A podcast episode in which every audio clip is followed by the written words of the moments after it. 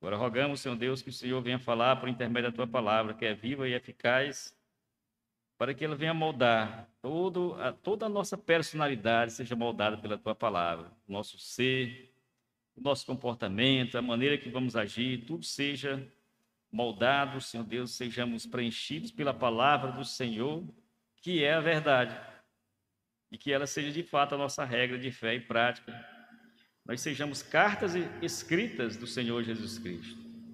Fala aos nossos corações, em nome de Jesus. Amém. Meus irmãos, vamos abrir a palavra de Deus em Números 32. Livro de Números 32.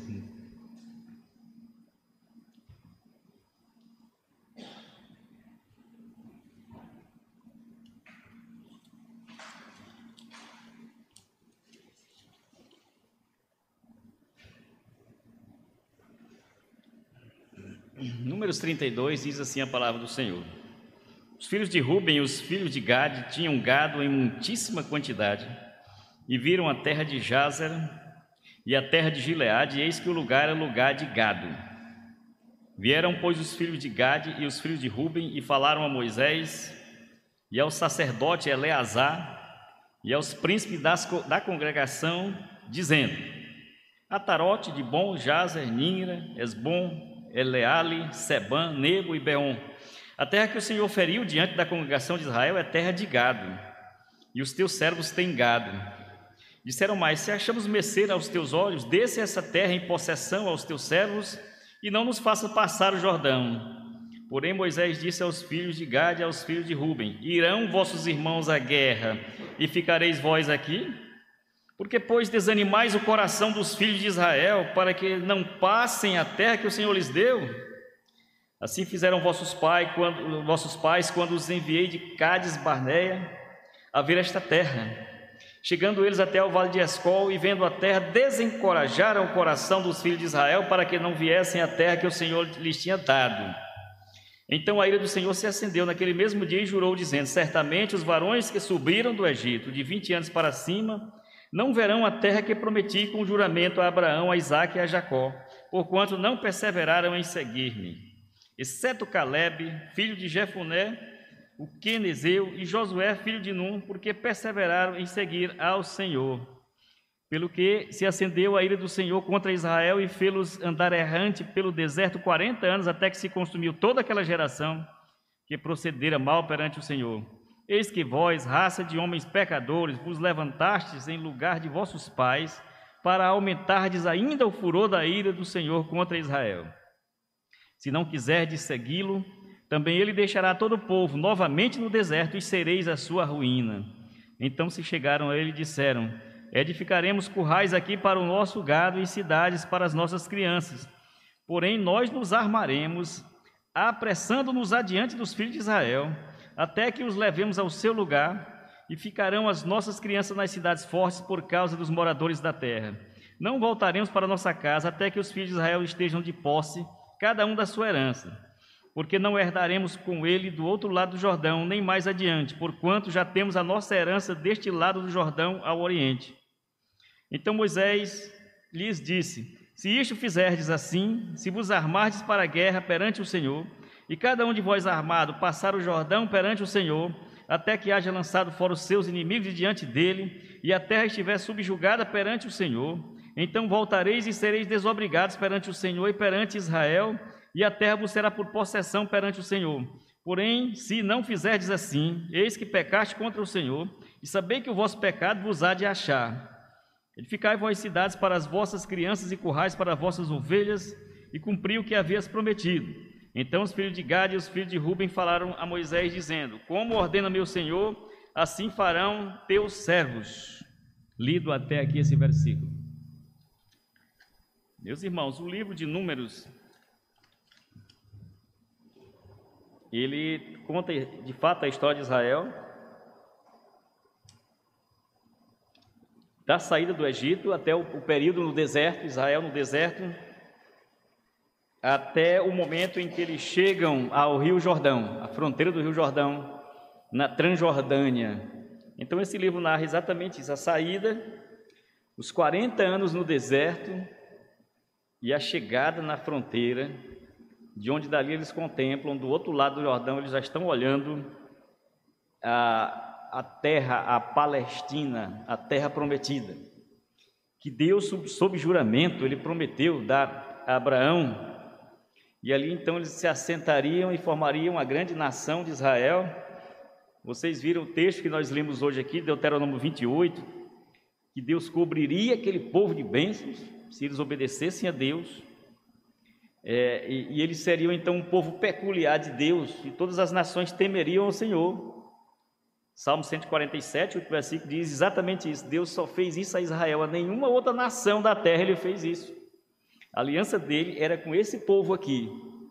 Então, a narrativa do livro de Números é exatamente essa peregrinação do deserto e a morte de todas aquelas pessoas no deserto também, né? Não estamos falando aqui de pouca gente, não.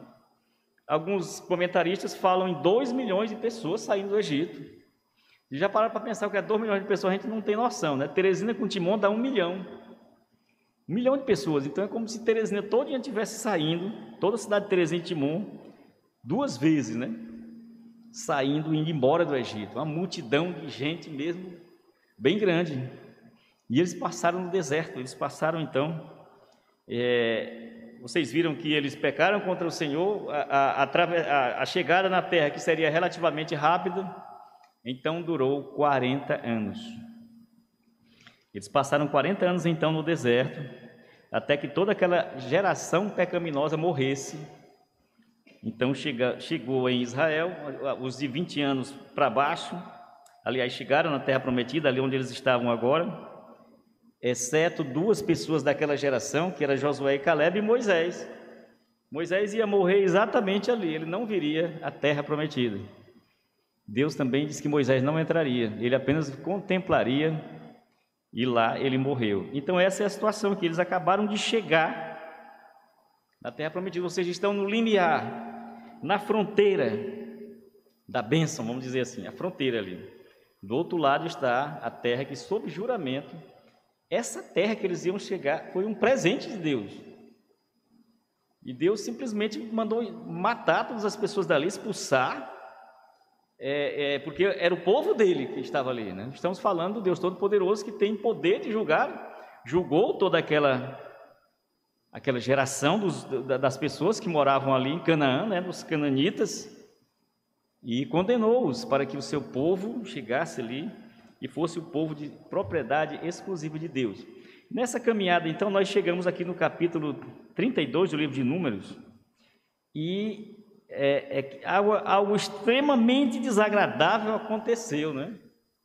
Algumas duas tribos, mais tarde nós vimos duas tribos e meia, eles simplesmente na, na, na fronteira da bênção, eles não, queriam, não querem mais. Não queremos a bênção de Deus. Nós queremos ficar aqui. Foi mais ou menos isso que eles disseram aqui no capítulo, né? Era exatamente eh, os gaditas e rubenitas, né? Os, os descendentes de Gade e de Ruben. Ruben era o primogênito de Jacó, depois chamado de Israel, né? Foi o que aconteceu então ali no deserto. Os rubenitas e os gaditas, né, os da tribo de Gade e de Ruben, eles acumularam muito gado vaca, boi. Eles acumularam. Um, um, rapaz, teve gente que ficou rico no deserto. O ser humano tem esse espírito né, empreendedor. Pessoas ficaram ricas no deserto, os, os, os rubenitas e os gaditas. É certo que eles também eles acabaram de entrar na Transjordânia, né? No capítulo anterior, 31, eles derrotam os midianitas e eles vão se apossando legitimamente das possessões dele, porque foi presente de Deus. Deus é dono de todas as coisas, e eles estavam ficando então com as propriedades daqueles povos por permissão de Deus. Então eles acumularam para si muito gado de uma forma legítima, né? Trabalharam com diligência, participaram da guerra contra os midianitas. O próprio Deus diz no capítulo 14, versículo 33, que eles andariam errantes, né, dando o castigo deles, eles andariam errantes pelo deserto, eles seriam pastores. Então, o que está acontecendo é isso aqui. Mas o que a gente pode perceber aqui é que vem aqui exatamente em mente, na mente da gente, aquele versículo de Jesus, Jesus no Sermão do Monte, Mateus capítulo 6, 21, quando diz: Onde está o teu tesouro, ali estará também o teu coração. O coração do homem geralmente está naquilo que ele valoriza. É isso que Jesus quer dizer, né? Exatamente aquilo que mais você valoriza, o seu coração está colocado. Onde está o teu tesouro, ali também estará o teu coração. É, bom, se eles, os gaditas e rubenitas, pediram para ficar aquém do Jordão, né, na, na Transjordânia, ao invés de ir para a Palestina, qual é o pecado deles então? Porque eles trabalharam honestamente pelo gado. Foi que houve então? Qual é o, qual é o pecado deles? A tentação que veio sobre ele, é exatamente os rubenitas e gaditas, foi de eles queriam habitar naquela terra, né, na, na, na Transjordânia, orientado por suas possessões, pelas posses, pelos que, pelo que eles tinham, e não pelas promessas de Deus. Nós estamos, botem bem na, na cabeça de vocês, eles estão aqui chegando a uma terra que foi prometida há mais de 500 anos atrás para o pai Abraão, depois para Isaac, depois para Jacó. É um momento, digamos, no mínimo histórico, e o cumprimento da promessa do Todo-Poderoso. Eles viram toda a ação de Deus para levar aquele povo até ali. Eles viram a ação de Deus, como Deus derrotou o Faraó, e, e como Deus mostrou o seu nome em Faraó, né, o, o rei mais poderoso da terra, o reinado mais poderoso da terra, Deus derrotou e levou o seu povo até ali, e eles dizem que não querem mais passar. Qual foi então o pecado deles? Né? Eles foram é, a, habitar em uma terra orientada por suas possessões, não pelas promessas de Deus. Então, aqui pelo texto aqui, eles dizem que eles pedem permissão a Moisés. Eles vieram e falaram a Moisés e ao sacerdote Eleazar, eles falaram aos chefes daquela multidão, né? E aos príncipes da congregação, dizendo: é, essa terra. Aliás, ainda no versículo, 30, no versículo 1, e viram a terra de Jazer e a terra de Gileade, e eis que era lugar de muito gado, para criar gado. Eles viram que a terra era boa para criar gado. Pediram permissão para Moisés para ficar ali, qual o motivo que eles pediram a Moisés para ficar ali? O motivo é que eles viram. Essa é a palavra-chave, eles viram, né? Eles viram. E o, ver na Bíblia, ele não é muito ligado à fé. Porque a fé é exatamente a convicção de fatos que se não veem. Hebreus capítulo 11, versículo 1, ele dá a definição de fé. A convicção de fatos que não se veem, né? Mas aquilo que nós vemos, ele não está associado à fé. Vejam, por exemplo, o ver, por exemplo, ele é prelúdio de péssimas decisões. Porque eles viram, né? Gileade é terra boa para criar gado. Não interessa o que tem ali do outro lado. Nós queremos ficar aqui porque essa terra é boa para criar gado. Então, o ver, né? Nós temos que Eva, diz a palavra de Deus que Eva viu que a árvore era boa, que a árvore era boa. E comeu do fruto e deu a seu marido. Ló também, né, os pastores de Ló brigaram com os pastores de Abraão, e, e, e Abraão disse: Vamos nos separar, tu escolhe aí uma terra. Diz que ele olhou, ele viu a terra ali onde ficava exatamente a cidade de Sodoma, e ele foi para lá. Então, o ver ele é uma questão de não é muito ligado à questão da fé. Então, a combinação da abundância de gado com a terra própria para a criação fez a escolha, né? Eles viram e fizeram a escolha, né? E eles até fizeram parecer que era uma escolha espiritual, no versículo 4, né? Ele diz: olha, essa terra aqui, o Senhor, essa terra que eles ainda estavam, né? Está aqui o rio Jordão e eles ainda estão aqui deste lado. Essa terra aqui é boa. O Senhor foi quem derrotou as, as pessoas que estão aqui. No versículo capítulo 31, eles acabam de derrotar os midianitas. O Senhor tem dado para nós essa terra espiritual. Versículo 4 aí, né? Ele diz exatamente isso. Né? Ele diz o nome dos reis que foram destruídos. A terra que o Senhor feriu diante da congregação de Israel é a terra de gado, e os teus servos têm gado. O Senhor feriu. Então, para parecer espiritual, eles dizem isso, né? Mas é claro que a escolha deles, né? Ela tem mais a questão do lado econômico e não teológico. Não é a questão teológica envolvida aí, que o Senhor ter derrotado aqueles povos daquém do Jordão. A escolha deles é meramente econômica. Fizeram parecer, primeiramente, que era uma, uma escolha espiritual, mas não era, né? Então, essa tentação de escolher com o ver, com os olhos, é extremamente perigosa para nós, né? E nós podemos até trazer para nós como igreja hoje, né? E a gente é só a questão do ver. Pense no casamento, né? Quando um jovem ou uma jovem vão escolher, vou escolher aqui um, uma pessoa com quem eu possa me relacionar para casamento. Qual o primeiro conceito que vem? É, vou ver se ele é crente. Se ele é um crente fiel, é esse não, né? É a beleza. A verdade é essa, né? A, gente, a primeira coisa que vem aos nossos olhos é a beleza, né? Ou na profissão, nós temos também muitas coisas com que gastamos em coisas triviais e não nas causas celestiais. Então, as decisões tomadas pelo ver, elas têm esse grande perigo para nós. Então, Moisés dá uma dura resposta e chama eles no versículo 14 de raça de homens pecadores. Moisés ficou extremamente irado com essa proposta deles. Moisés, na realidade, diagnosticou, digamos assim, a real intenção do coração daqueles homens. Primeiramente, Moisés, aqui vocês, vocês leiam aí no texto, né? Mostrou o desejo pecaminoso por conforto deles no versículo 6, né? Irão vossos irmãos à guerra e ficarei vós aqui? Eles querendo uma situação de conforto. E nós, seres humanos, temos essa tendência né, de querermos estacionar num lugar confortável. E que hoje, modernamente, chamamos uma zona de conforto. Né?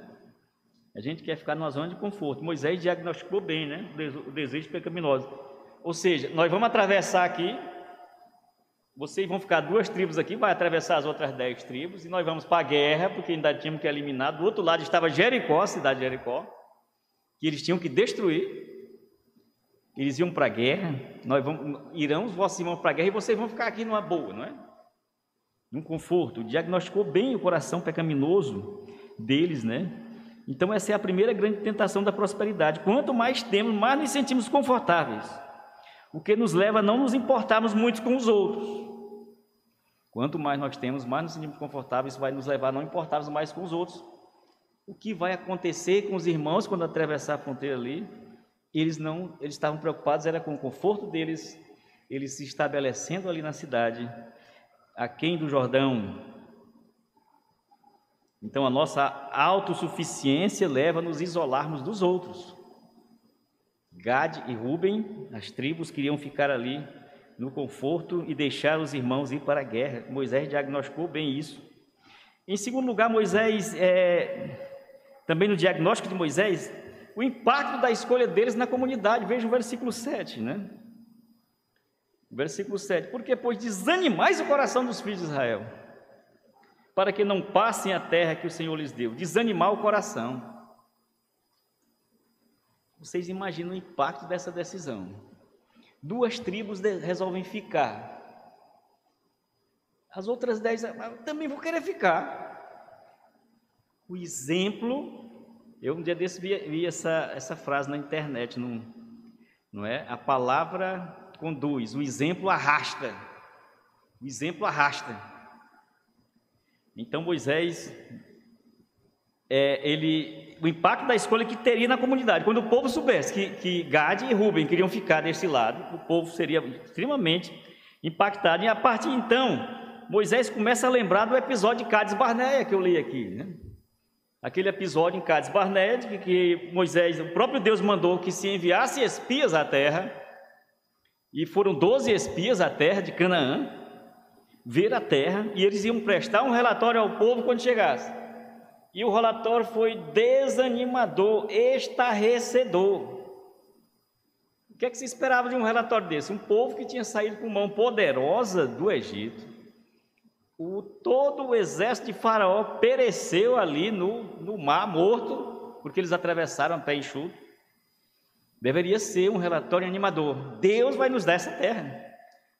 E isso é extremamente interessante, né? Porque a gente, se fosse a gente lá, né? Porque a gente, nós aqui vivemos de fé hoje, né? Jesus diz: mais bem-aventurado foi aqueles que não viram e creram. Mas essa geração aqui, eles viram milagres a rodo, né? viram muitos milagres. Eles passaram pelo mar vermelho, levantaram, mandou aqui, você vê um mar aberto assim no meio, aquelas duas colunas daquele mar gigante, as baleias passando, o tubarão passando de lado e você atravessando. Eles viram essas coisas. Mesmo assim, era uma geração, era uma geração de incrédulos. É, é, extremamente interessante como essa geração vendo essas coisas. O próprio Deus estava no meio, né? de noite ia numa coluna de fogo, de dia numa nuvem. Estava ali a presença de Deus Santo. E as próprias mortes que aconteciam ali no meio, demonstrando a ira de Deus, de que Deus estava presente no meio do povo. Mesmo assim, o relatório dos espias foi de que eles não iam conseguir. Esse povo que habita nessa terra devora os moradores da terra homens muito altos, nós não temos nenhuma chance. Esse foi o relatório dado pelos espias, e naquela noite o povo chorou. O relatório dos espias derreteu o coração do povo, o povo chorou e começou a murmurar contra Deus e a dizer: por que Deus nos tirou do Egito para nós morrermos aqui no deserto? Já queriam levantar um capitão que os conduzisse de volta para, para a escravidão no Egito desanimaram o coração do povo e naquele dia a ira do Senhor se levantou e Deus prometeu simplesmente que ia matar todas aqueles, toda aquela geração no deserto. Vocês vão ficar rodando 40 anos aqui até que todo o cadáver de vocês caia no deserto. É desanimador, não é? Essa foi a situação. E agora Moisés diz: agora vocês vêm aqui. Da mesma maneira que a ira do Senhor se levantou ali em Cades Barneia, e vem vocês agora falar que vão ficar aqui desse lado. Imagina o que é que o povo vai derreter o coração do povo de novo. O exemplo de vocês, né? Moisés viu, bem isso. E isso aqui tem uma aplicação direta para nós. É, as pessoas veem o nosso exemplo. A, a, palavra convence, mas o exemplo arrasta, né? Foi mais ou menos isso que eu vi ali no, na internet, né? Mas é uma verdade, verdade, né? É, por exemplo, os pais que estão aqui, mães, né? É, o exemplo que você dá para o seu filho de ir ao culto. Seu filho está ali, ó, de olho em você, não é? Se ele vê que o culto não é muito interessante para você, tem crente que decide no domingo se vai ou não para o culto, deixa para decidir na última hora se vai ou não. E o filho está observando. Esse o culto a Deus, né? o próprio Deus, não é tão importante na vida do meu pai. Porque ele não prioriza. Ele vai quando quer. Ele não ora, ele não lê a Bíblia. Eu não vejo um sinal de que meu pai é crente. Toda semana aqui dentro da, da de casa parece que ele não é crente. E esse exemplo dado é estarrecedor. É, imagina o coração do seu filho, vendo você, o interesse de você por Deus, né? De que maneira você vai poder cobrar dele, né? Então Moisés compara os Rubenitas e Gaditas aos espias, ali de números 13, né? E identifica a raiz do pecado por trás do propósito deles. Aqui está a raiz do pecado por trás dos propósitos dos Rubenitas e Gaditas, né? Os filhos de Ruben e de Gad. O propósito deles, do coração deles, sabe qual é? era incredulidade. É, a raiz do pecado por trás do propósito deles ficarem na terra prometida é porque eles não criam nas promessas de Deus. É incredulidade mesmo. Como é que tu tem uma promessa de ir para uma terra que mana leite e mel? Vai ter aquela vida que aqui em, em Deuteronômio 28 eu li aqui, Embora muitas igrejas utilizem aquele texto como trazendo para os dias de hoje, na realidade ele era uma promessa para Israel e não para nós hoje. Ninguém vai se basear naquele texto, né? De que Deus vai nos dar aquelas condições ali, não. Ali era para Israel. Eles teriam tudo isso, né? A incredulidade, né? É... Eles então voltaram-se contra o propósito de Deus.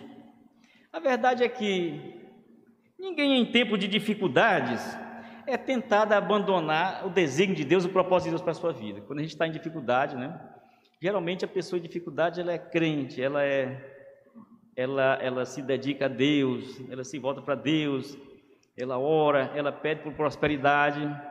E quando a prosperidade vem, é geralmente nessa época, é em tempo de prosperidade, que nós somos tentados à incredulidade. como diz o Provérbios capítulo 30, né? não me dê a riqueza nem a pobreza, para estando eu rico, venha dizer quem é Deus, ou estando eu pobre, venha envergonhar o teu nome roubando. Não é? Então, o texto que nós lemos aí é claro do jovem rico, né? Ele tinha muitos bens, ele permaneceu na incredulidade dele, né? Por ser dono de muitos bens. Nós estamos então, nós somos peregrinos, nós aqui crentes hoje em dia. Nós estamos caminhando para uma cidade celestial, baseados numa promessa de Deus. Nós temos uma gloriosa promessa, simplesmente da vida eterna. O dom gratuito de Deus é esse, a vida eterna em Cristo Jesus. Deus está nos prometendo a plenitude da alegria e todas as delícias da sua destra, delícias perpétuas que ele tem na sua destra. Tá, diz o Salmo 16, né? Ele tem na sua destra delícias perpetuamente. E Paulo chama Deus ali em Timóteo de é, Deus bem-aventurado. Ou seja, Deus ele é feliz. Deus ele é feliz, ou seja, Deus tem toda a felicidade, toda a plenitude da alegria, e ele vai nos dar. A promessa dele é exatamente isso, né? Nós estamos rumando para uma terra que não há pecado, não há morte, não há choro, é sua plenitude de alegria e delícias perpetuamente na presença do Senhor. É só essa a promessa. Nós, o nosso propósito, nós não estamos, não temos que pensar que vai aparecer algo melhor. Não existe algo melhor do que isso. Pastor Augusto de Podemos foi cirúrgico quando ele disse isso. O melhor de Deus já veio. Foi seu filho Jesus Cristo. Então nós não estamos esperando que apareça, estamos caminhando aqui como aquele povo tribo de Rubem Gade, ah, encontramos uma coisa melhor do que a promessa de Deus. Não existe isso para nós. Botem na cabeça de vocês, nós estamos caminhando para Jerusalém celestial e esse é o melhor para nós, não existe outra alternativa, alternativa. Esse é o melhor, essa é a grande promessa de Deus que ele fez por nós. Então, nós vimos aqui esse texto é estranho porque primeiramente Moisés rechaça o pedido deles, depois Moisés aceita e eles prometem que vão para a guerra, que vão passar o Jordão, que vão guerrear com os irmãos. Mas aqui tem uma coisa interessante com relação ao nosso Senhor Jesus Cristo. Sendo o Senhor Jesus Cristo por direito, dono de todas as coisas, não só o melhor dessa terra, como tinha promessa para o pessoal ali do, dos judeus, né, dos que iriam atravessar a terra, mas todas as riquezas dos altos céus, todos os bens do universo são de Cristo. Tudo foi feito, tudo para Ele, por Ele, por Ele para Ele são todas as coisas. Sendo Jesus Cristo dono de todas as coisas, Ele não nos rejeitou. Ele não escolheu os confortos de possuir todas as riquezas, de habitar nos altos céus e esqueceu dos irmãos, como aqui o propósito inicial do, dos, dos Rubenitas e Gaditas, né?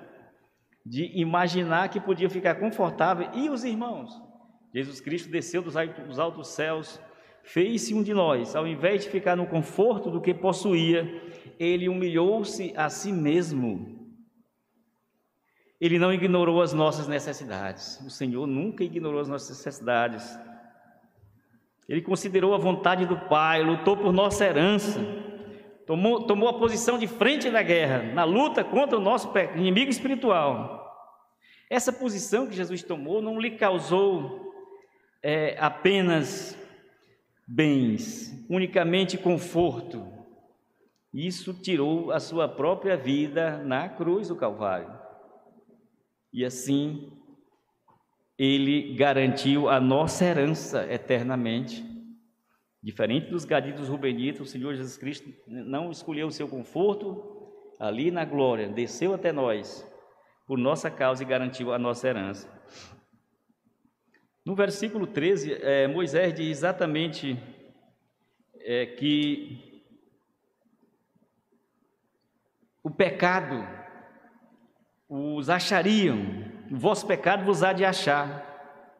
O pecado é um perseguidor implacável. na busca do pagamento dele, né? O pecado tem um preço, né? O salário do pecado é a morte. E ele é um, é um buscador implacável do seu salário. O, o pastor comentou exatamente como isso, como sendo alguém ferido no mar e, e está sangrando no mar e o tubarão de longe ele sente aquele cheiro, vamos dizer assim, do sangue, ele é atraído. E o pecado da mesma maneira, né? Ele vai cobrar o seu preço. Ele, ele é um perseguidor implacável. Mas nós que estamos em Cristo, o nosso pecado ele não nos encontrou, ele já encontrou a Cristo, ele já encontrou a Cristo. Então, nossa incredulidade, egoísmo, servir a nós mesmos, fofoca, mentira, orgulho, murmuração, foi lançado sobre ele. Tudo isso foi lançado sobre Jesus. E o Senhor, depois de toda a obra de Cristo, ele deu a Cristo o nome que está acima de todo nome. Filipenses capítulo 9, de, de 2 de 9 a 11. E aqui está o antídoto contra essa fascinação do muito ter, de querer ter esses confortos, é olhar e ver as glórias do Jesus ressuscitado, exaltado, entronizado como Rei. Quando nós contemplamos isso, o autor da nossa fé, esse é o nosso antídoto contra todas estas coisas. E nós podemos tirar ainda algumas aplicações para nós nessa noite. Nós temos que ter muito cuidado. Veja o que aconteceu com os as tribos de Ruben, de Gade, depois meia tribo de Manassés também ficou com eles, né? Nós temos que ter cuidados com a acomodação espiritual. Temos que ter cuidado, né? A prosperidade não pode determinar o que, é que vai ser a nossa vida. Quando vier a prosperidade, não deixe que ela domine o seu ser, não é ela que vai determinar você.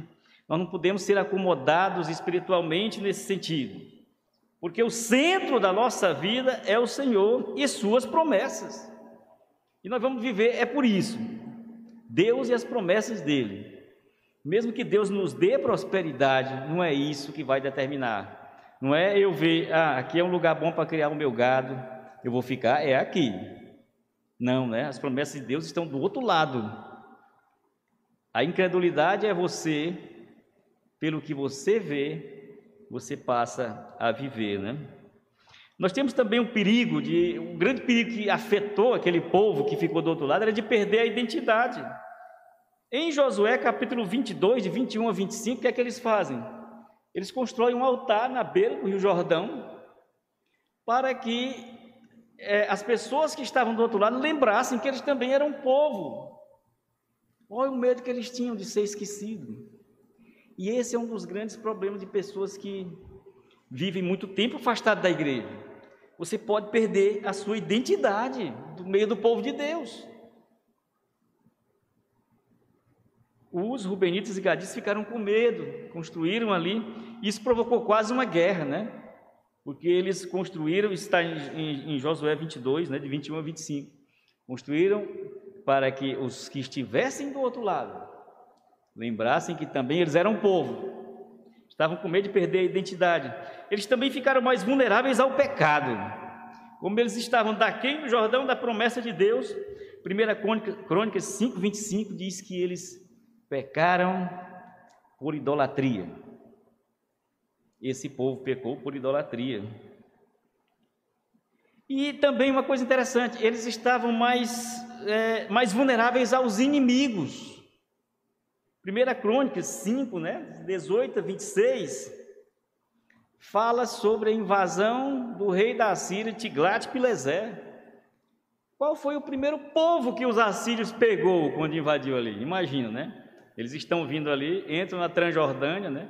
Aquele exército poderoso dos assírios, o primeiro que pegou foi a tribo de Gade e de Ruben e a meia tribo de Manassés. E matou a todos, levou cativo o resto. Eles estavam mais vulneráveis ao, ao inimigo, mais vulnerável ao pecado, mais vulnerável ao inimigo. A verdade é a seguinte, né? Quando o nosso coração não anseia pela terra prometida, qualquer campina serve. Você deseja que Cristo volte hoje? Ou você está em alguma campina é, para criar o seu gado que lhe satisfaz? Você sonha com as coisas lá do alto? Ou você está preso aquém do Jordão? Seu coração não anseia pela terra prometida? A sua vida é baseada exatamente nisso, né? Como diz é, aqui a palavra de Deus, né? Nós aguardando a bendita manifestação do nosso Senhor e Salvador Jesus Cristo. Você deseja que ele se manifeste? De que o reino de Deus chegue definitivamente? sobre nós. A sua vida é assim? Ou você não anseia pela terra prometida? Ou qualquer campina satisfaz o seu coração? Então, meus irmãos, dito isso, nós temos que ter muito cuidado. Estamos num mundo em que a prosperidade é muito valorizada, né? Uma pessoa é medida exatamente pelo que ele tem, e isso chegou até no meio evangélico, com essas doutrinas terríveis, sobre questão é, de prosperidade, mas como nós lemos no texto hoje pela manhã, né? Aqueles que querem ficar ricos, eles vão enfrentar muitos problemas. Então nós, quem quiser ficar rico pode, não tem problema não, mas tem muito cuidado, né? Nós vimos aqui, né? Tem que ter cuidado. Aqui não é o nosso lar. Nós temos uma promessa do outro lado que o Senhor nos garante que nos dará. Que Deus nos abençoe. Amém. Vamos orar.